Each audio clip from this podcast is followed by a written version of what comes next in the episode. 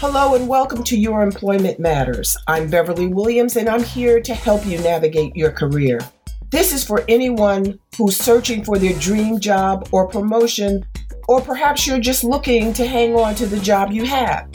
Today's work environments are multi generational, multi religious, multinational, multiracial, and multi gender and multi gender identity. Add market disruptors like Amazon and Lyft, along with the addition of AI, and it's easy to see why finding and keeping a job is such a challenge. Employment success and even employment survival depend on your ability to adapt. That's why my goal for this 30 minute podcast is to first advocate embracing change and differences, and second, to encourage you to proactively assume responsibility for your career. Get your work week off to a good start by listening to Your Employment Matters every Monday. Find out how to own your career and get the best practices for making your employment matter.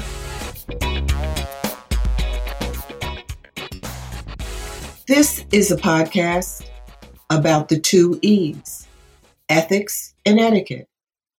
I realized that these topics had not been covered to the extent that I felt they should. So, I'm going to begin with ethics, the first E. Now, ethical considerations typically involve the moral tension between right and wrong. Now, ethics, in quotations, means different things to different people. But don't be fooled into believing that your version of what's ethical and what isn't ethical will keep you out of trouble. It won't. Now, although the definition of ethics may vary from person to person, the injury to the moral judgment about right or wrong is at the heart of the analysis and it drives the result. Now, at its foundation, it's the belief that civilized people, like I'm sure we hope we all are, should conduct themselves with honesty and integrity. Now, I, for one, try to. Now, this is a code of conduct that dictates that individuals decide what is right and what is wrong and how they live their lives. Now, everyone may not be on the same page, and we understand that there may be shades of gray. These shades of gray where ethical considerations are involved do not drive the results. Because the gray really shouldn't be overwhelming. The gray should be discernible, but the person making the ethical determination should recognize it as gray and land as far as decision making on the side of right as opposed to the side of wrong. Now, when we talk about business ethics, we also talk about what's right, wrong, and fair and just in the business world. You may know that some businesses are not ethical. Those are the ones that you don't want to work for. Now, ethics in the business world, as I said, are based on decisions made by business people, employees, uh, leaders, executives, employees at all levels. And it's made during the course of their daily activities in the workplace. And although unethical conduct doesn't always result in an illegal act. Unfortunately, sometimes it's a fine line, and that's what you want to avoid. Let me give you an example. A salesman submits a large order for merchandise to a customer who he or she knows is near bankruptcy. And the salesman knows with some degree of certainty that this customer won't be able to pay for the merchandise. Now, the salesman also knows that by the time his sales manager confirms that the customer can't pay, or won't pay, the salesman will have received his commission and credits toward the annual most productive salespeople award, which is the trip to St. Bart's. You know, so we're clear there may be some other perks, some other quarterly prizes or, or recognition given for achieving this sales quota. So you see, the salesman plans to leave the company immediately after he returns from St. Bart's. So now, obviously, the salesman's conduct may not be considered illegal, but it certainly is unethical. So now your objective is to stay out of an orange jumpsuit. And we know what an orange ju- jumpsuit signifies or represents. You want to stay out of jail, out of prison. Now, you also want to avoid the taint that's associated with unethical behavior because it's just as important to your reputation as staying out of prison. You want to maintain as pristine a reputation and personal brand as you possibly can. And you want to have that reputation and brand enhance your goals and enhance the likelihood that you will achieve success and be respected. The objective, and this is important, the objective of your employment search is to have a successful career with an employer who, among other things, is not only profitable and stable, but ethical. So it's up to you to do the work necessary to determine whether or not the employers that you're considering seeking employment from are reputable people of integrity so you don't have any ethical, unethical experiences. Now, the research you conduct about prospective employers should give you some indication about the profitability and the stability of the company that you're looking into, as well as whether or not their published reports or online records, court records, and other um, other documents about the company that raise issues of ethical or illegal concerns. You have to do the work. And it's important. I can't stress that enough. Now, after you're hired, your work is still ongoing. You want to pay attention to whether there is conduct in the workplace that may be unethical. For example, if you hear phrases that describe your employer's workplace as, quote, an audit rich environment, consider that description a red flag. You try to find out more by monitoring online references to your company, but it could be that something is amiss. But don't get it twisted. Don't rush to judgment and conclude that your employer is disreputable based on what may have only been a stray comment. Instead, pay attention to what goes on around you, what people are saying, what you overhear, what people in other departments are saying, and make plans as the situation dictates. Ask yourself are the communications between senior executives and employees consistent with the executive's actions? Or do they say one thing and do another? Do your coworkers say that they're not employees because, among other things, they're not receiving benefits but have been working for the company and by your side for more than two years? Are there coworkers who speak with a heavy accent or don't speak English but are working with you at your side or in the same department for more than a year? Do you have firsthand knowledge or is there otherwise reliable, and the operative word is reliable information that senior management lies to employees, customers, and stockholders? Another question to ask yourself Are there hourly employees who work overtime but don't receive overtime pay.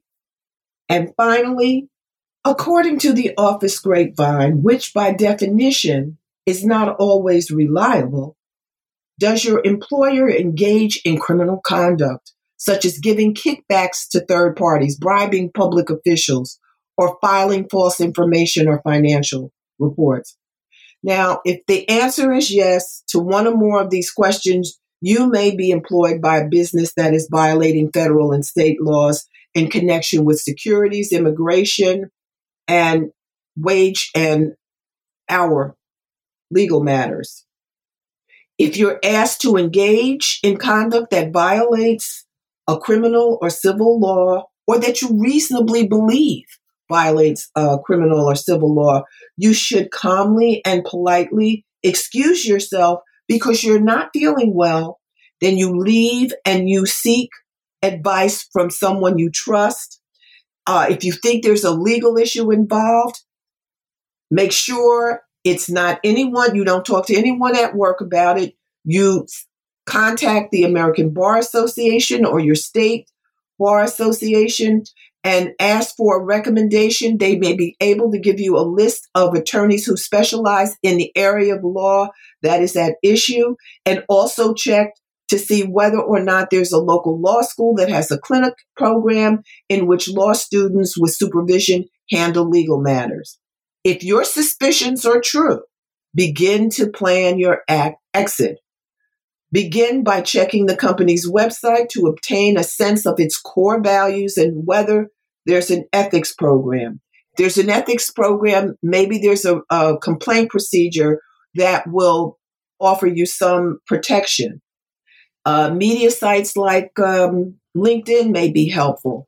But if you are not sure, if you're not comfortable, if you think that there may be some inappropriate conduct going on that may result in you getting into trouble, go home and tell your parents, tell your an older person with some experience and let them guide you. Do not try to handle it yourself.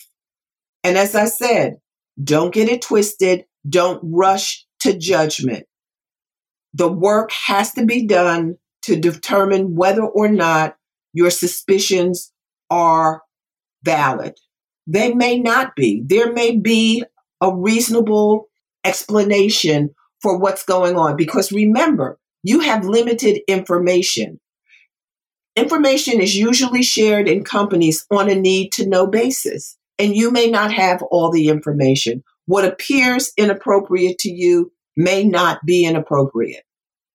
But if after doing the research, and I mean online, even print media, if you can find any information about your company, if talking to people at the office or at the place of business without divulging your suspicions, remember, gather information, don't give any information. That's the end of my tutorial on ethics. This episode is brought to you by Shopify. Forget the frustration of picking commerce platforms when you switch your business to Shopify, the global commerce platform that supercharges your selling wherever you sell. With Shopify, you'll harness the same intuitive features, trusted apps, and powerful analytics used by the world's leading brands. Sign up today for your $1 per month trial period at shopify.com slash tech, all lowercase. That's shopify.com slash tech. Now moving on to the next E, etiquette. Of course, there's always workplace etiquette to become familiar with, regardless of whether you think your position is permanent and whether or not you work in a factory or an office. Wherever you work, there is etiquette to follow to receive the job offer you want in the first place. Now, although technology may drive the recruiting process, other aspects of achieving employment success either haven't changed or have changed only so slightly. You may not want to hear this, but old fashioned manners are still important. They're so important that the lack of manners can result in an applicant being passed over for a position. Now, let me go into old school familiarity. Being familiar with the rules of etiquette is essential.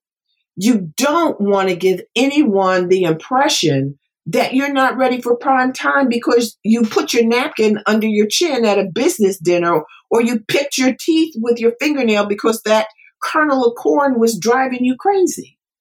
Now, you can purchase books about etiquette that will give you the information that you need. There's a, a series of books that are easily accessible. I'll give you the names of them. Some of them I've given these as gifts.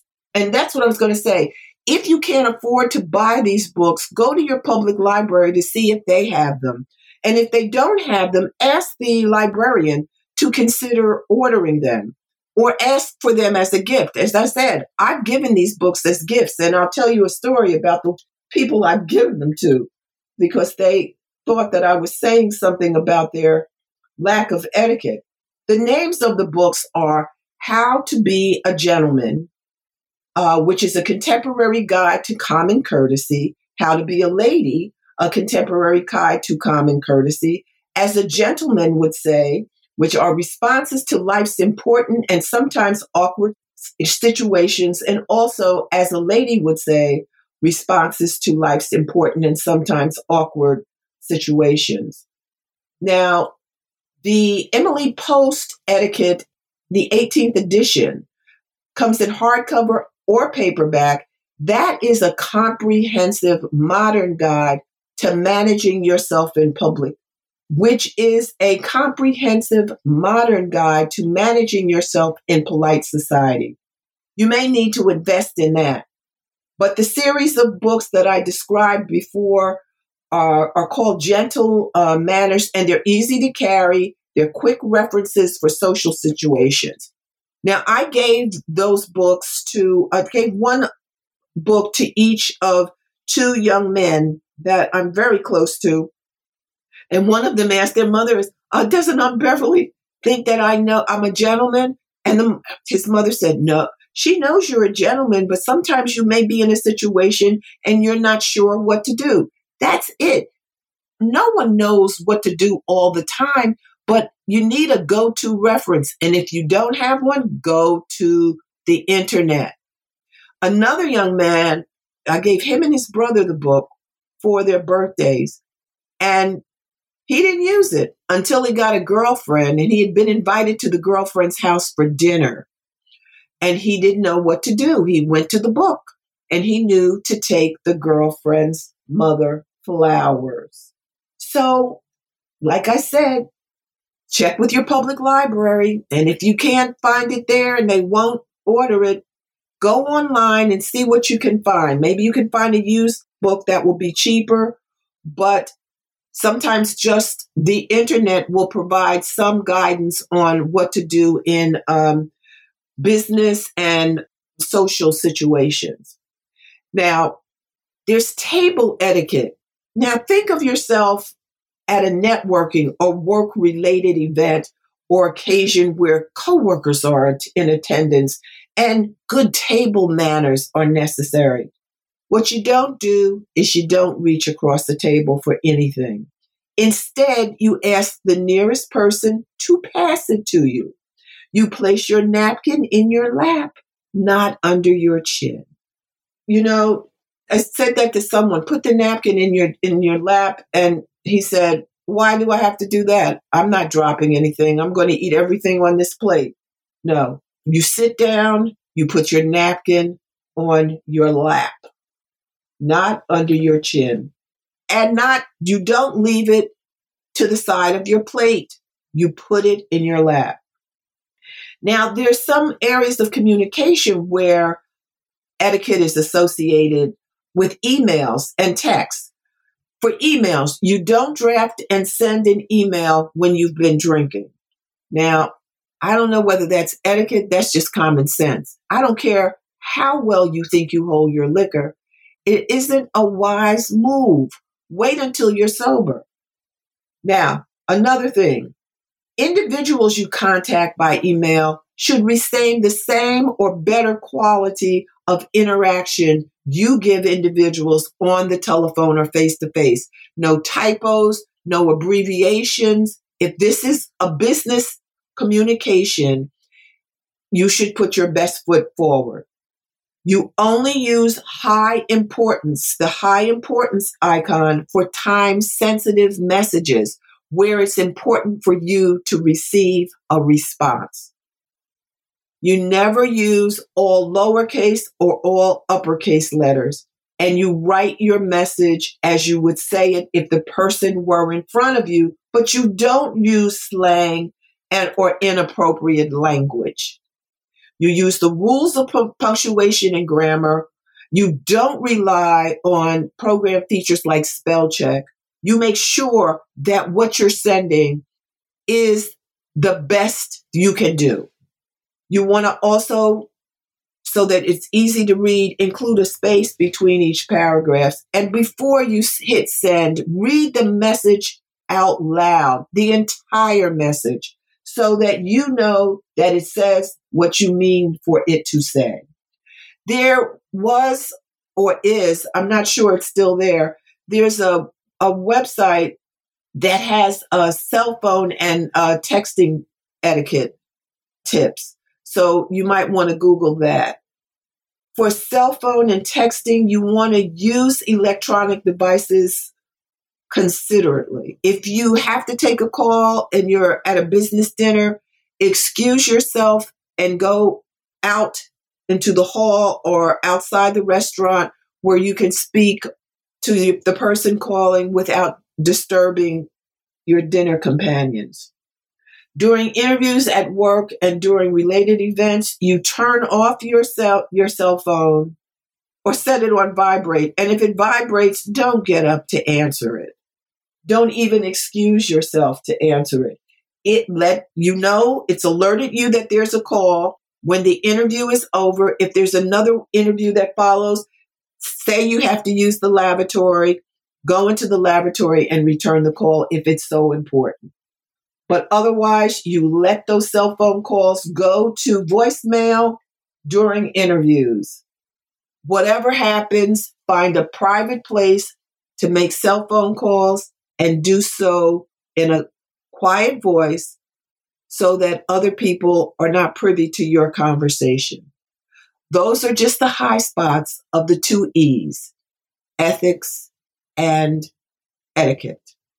I hope this has been helpful to you, please consider purchasing my book, Your GPS to Employment Success How to Find and Succeed in the Right Job, which is available on Amazon, Barnes and Noble, and at independent bookstores.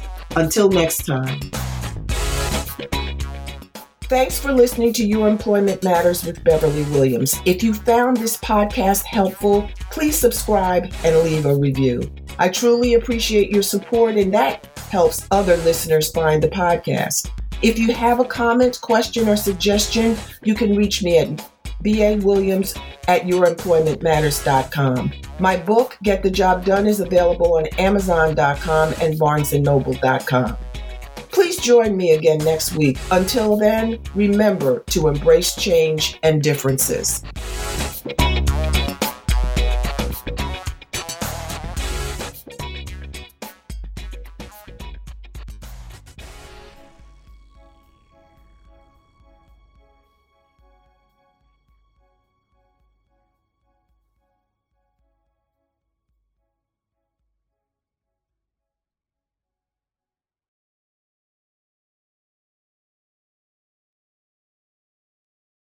This podcast is part of the Sound Advice FM network. Sound Advice FM, women's voices amplified.